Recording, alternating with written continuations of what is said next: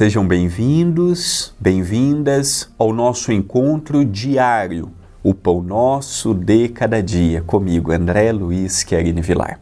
Que alegria ter a sua companhia, que alegria podermos privar de alguns minutos em que vamos pensando, meditando, refletindo, analisando e, quem sabe, interiorizando o que analisamos e estudamos aqui através deste vídeo curto, objetivo e feito com muito amor. Agradeço à TV A Caminho da Luz pela oportunidade, bem como agradeço também ao Centro Espírita Perdão, Amor e Caridade pela oportunidade de estar juntos.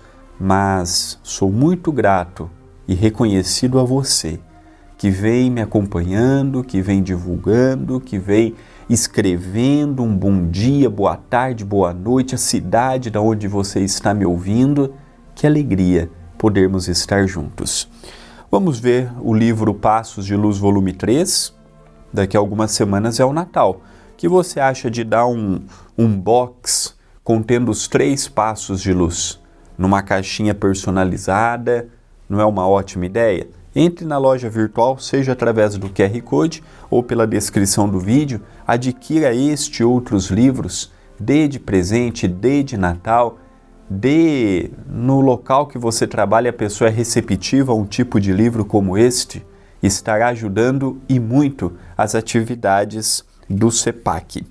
Dando continuidade, nós vamos ver hoje uma frase do livro Passos de Luz, volume 3, o mais recente de minha autoria, capítulo 58. Opiniões alheias.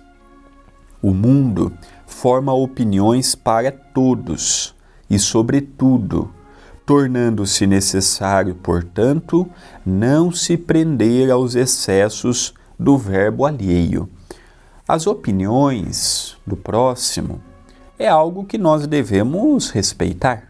Todos nós podemos emitir a opinião que desejamos a respeito de um familiar, de um amigo, de um desafeto, de um político, de um time de futebol, da série que eu esteja assistindo, do programa que eu estou assistindo no YouTube. Eu posso ter a minha opinião. Antes de começarmos o processo da espiritualidade, da espiritualização, da sublimação dos nossos sentimentos, nós não tínhamos muito aquela preocupação em sermos coerentes com a verdade. Será que a minha opinião a respeito do André corresponde com a verdade? Será que eu não estou emitindo uma opinião e não é nada daquilo, é uma criação minha? Antes nós não pensávamos nisto falávamos, jogávamos um contra o outro se fosse de nossa conveniência. Se tivéssemos que aumentar o caso para ficar mais dramático, aumentávamos, sem qualquer preocupação se aquilo poderia gerar um prejuízo pessoal, familiar, profissional, a quem quer que seja. Hoje, conforme nós estamos mudando a nossa maneira de pensar, de agir, a nossa mente vai gradativamente de tanto ouvir sobre o bem, de tanto ouvir sobre a necessidade da mudança íntima, nós vamos, mesmo que intuitivamente e inconscientemente, nós vamos mudando aos poucos. Hoje nós já sabemos que não podemos falar de tudo sobre o outro. E qual que deve ser a nossa reação ao oposto em relação ao que o outro nos fala?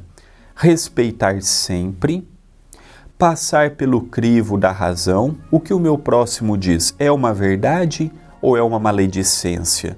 Não, André, ele foi maledicente, ele foi invejoso, ele, ele caluniou, ele criou. Então nós devemos orar. Se pedir a Deus que possa mostrar um outro caminho, se ele só nos falar algo que vá passar, tudo bem, Pronto, vamos pedir, porque cada semeadura que nós deixamos gera uma colheita automaticamente. É um irmão vítima do seu próprio egoísmo, do seu próprio orgulho, da sua própria imprevidência, mesmas coisas que nós tínhamos no passado, quando não compreendíamos a forma que compreendemos hoje. Fomos evoluindo, olha como já estamos hoje. Ele está num estágio neste aspecto inferior ao nosso. Pensemos nisto, mas pensemos agora.